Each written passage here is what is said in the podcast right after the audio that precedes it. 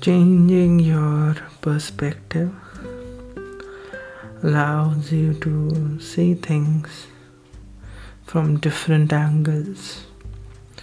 Because a lot of times in your life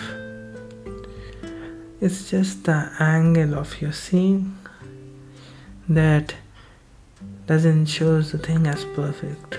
But everything that exists on this planet has a purpose and it's there because it's needed there and it is perfect in that position and that's why it exists.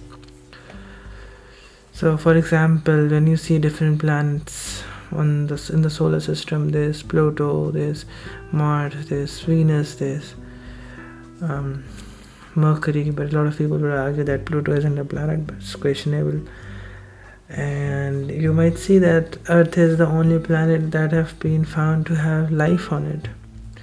Why is that? It's because it is the most appropriate. It has the best conditions to have life.